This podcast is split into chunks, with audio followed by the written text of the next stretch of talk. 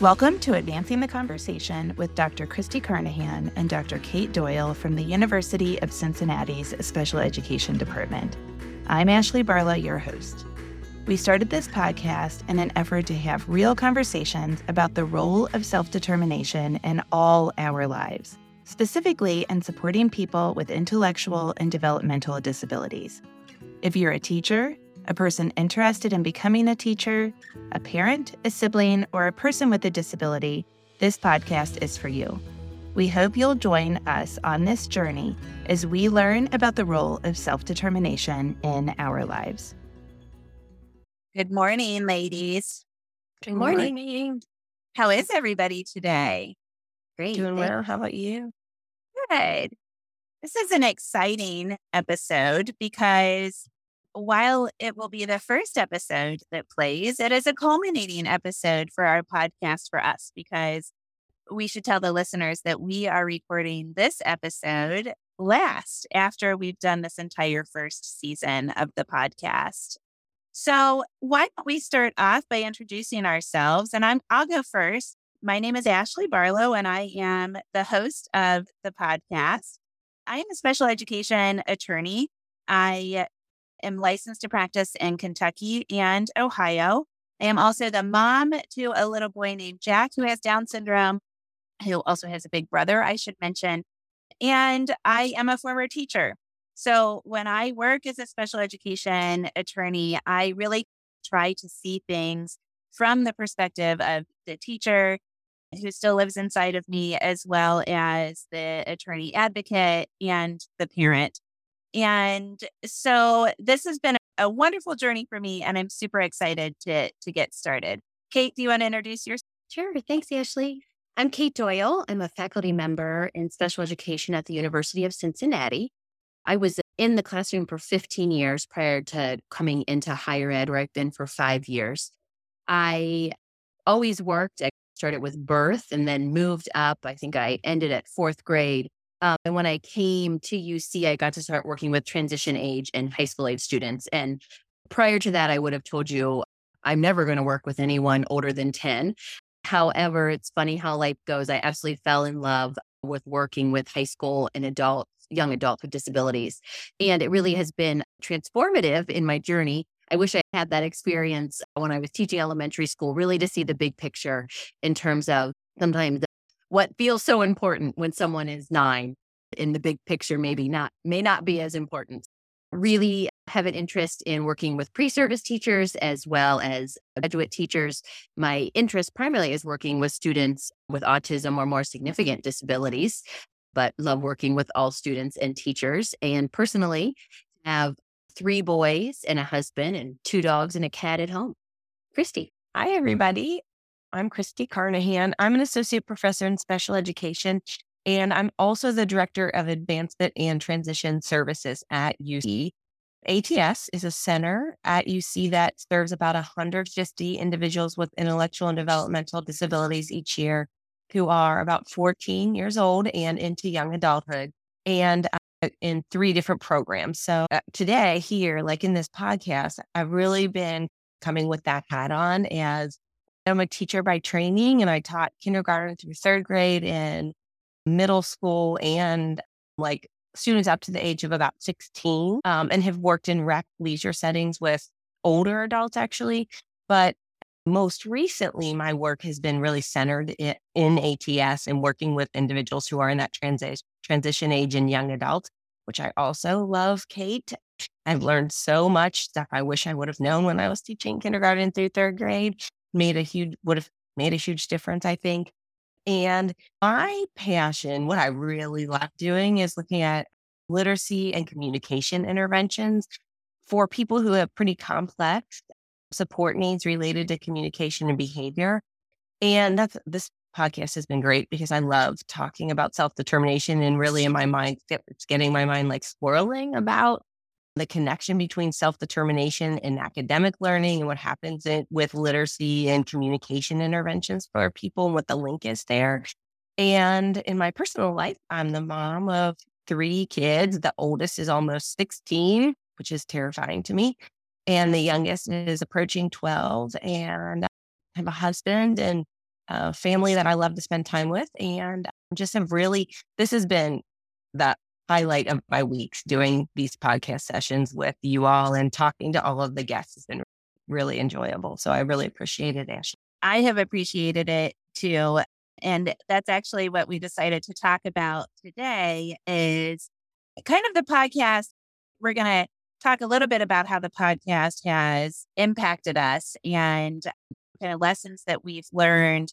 Why don't we start off though and talk about why you all wanted to do this podcast? Sure. So, a couple reasons. We have been exploring self determination for the last two years. And we, Christy and I, will uh, on Friday night send each other journal articles uh, in a text, but recognize that is probably not what most people want to be doing on a Friday night. But so we really wanted to find an outlet that allowed us to have this discussion because we really felt that the implications of self determination were relevant for so many people teachers, families, pre service teachers. And how can we have a dialogue about that and really help people understand the importance of it, how interesting it is, and really by having a, a lens of self determination will really mm-hmm. impact what kind of teacher you are, what kind of parent you are, and the outcomes for individuals with disabilities. Christy, what do you want to add to that? I think I would just say that by talking about self determination, I, I I feel like we learn so much, and I think we are able to look, even go deeper by hearing other people's perspectives. But I also think kind of sharing some of the good work that's happening at UC is one of the reasons we wanted to do this. I think we don't always tell the story of our special education program or of ATS that and I'm constantly amazed.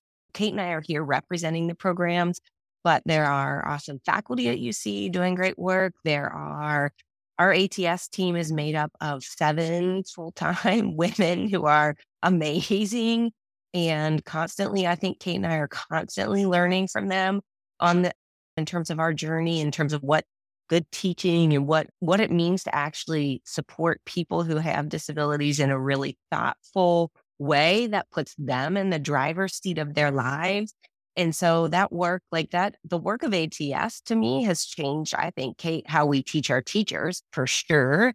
I think it's changed how we approach our research. It's changed how we just in, in get, I would dare I say it probably has even influenced how we interact with our own kids and think about how we parent our own children.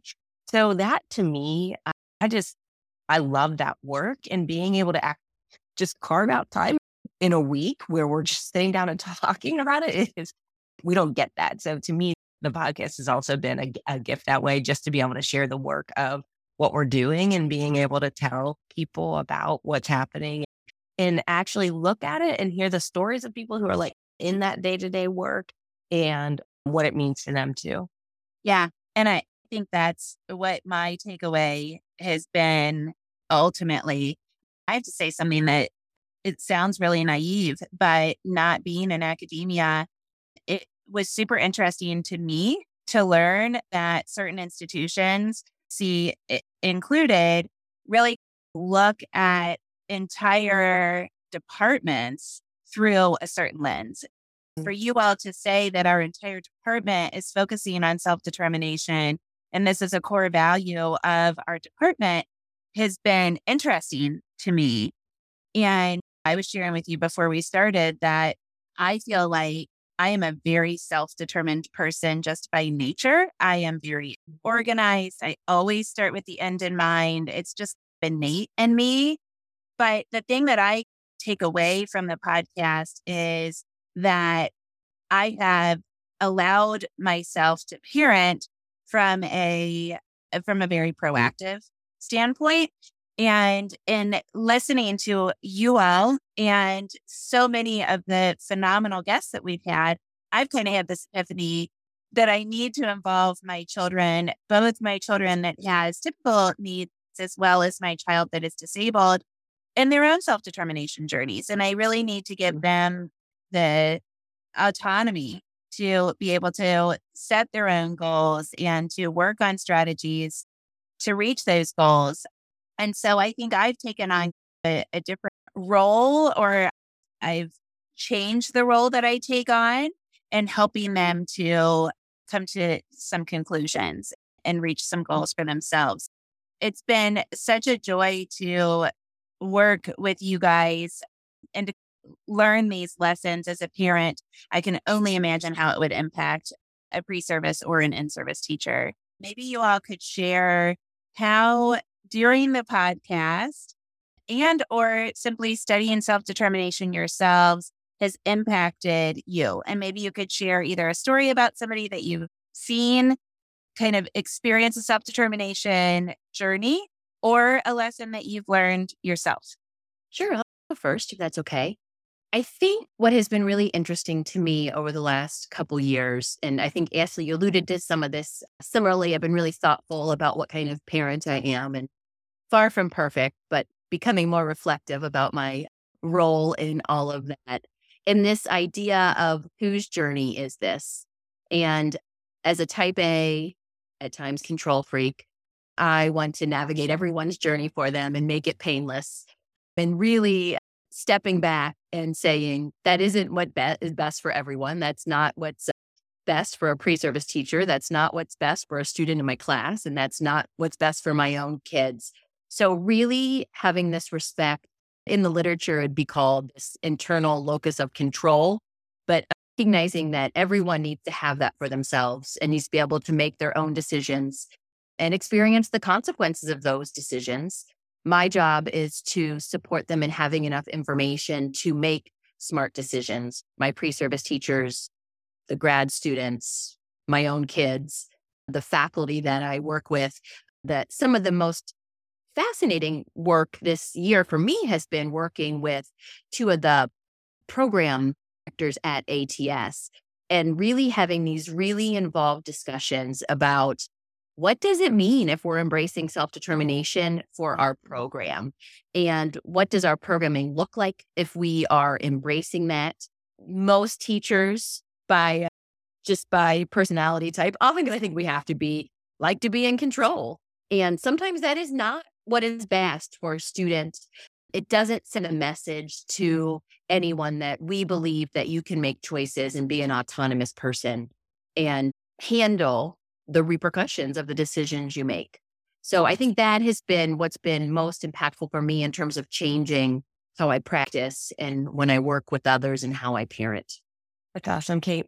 I would say I, my brain's going 100 miles an hour here, but I think, and a lot of it's related to thinking about what Kate was just saying, but it, to pause before I want to get into some of that. But one of the episodes that stuck with me probably the most this season was Ma- Mary Helen. And when she said, talked about her self determination journey, and she said that a professor looked at her and said, You shouldn't be a counselor. You're too much of a fixer. And I can't, those aren't her exact words, but what stuck with me about that was more about how I'm a fixer.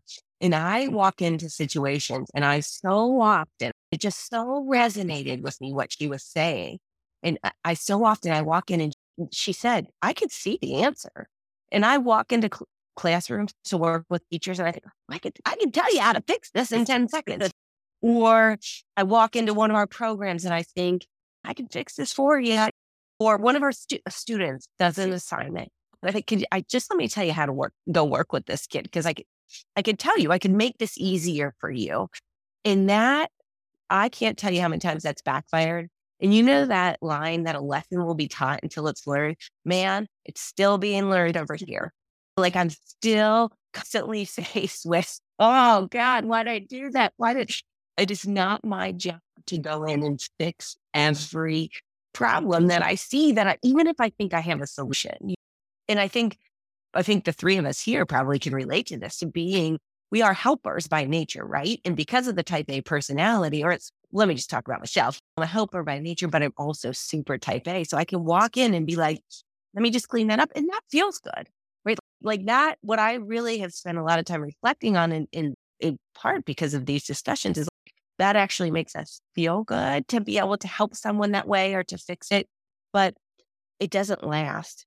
It doesn't actually solve a problem.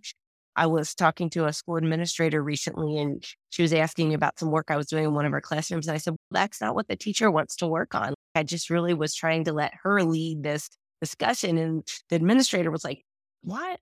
Like, this is not your usual style. And I said, I know, but I'm, this isn't, it doesn't work that way. And it doesn't make me better and it doesn't make that situation better or feel good to that teacher for someone to come in and just say, let me fix this for you.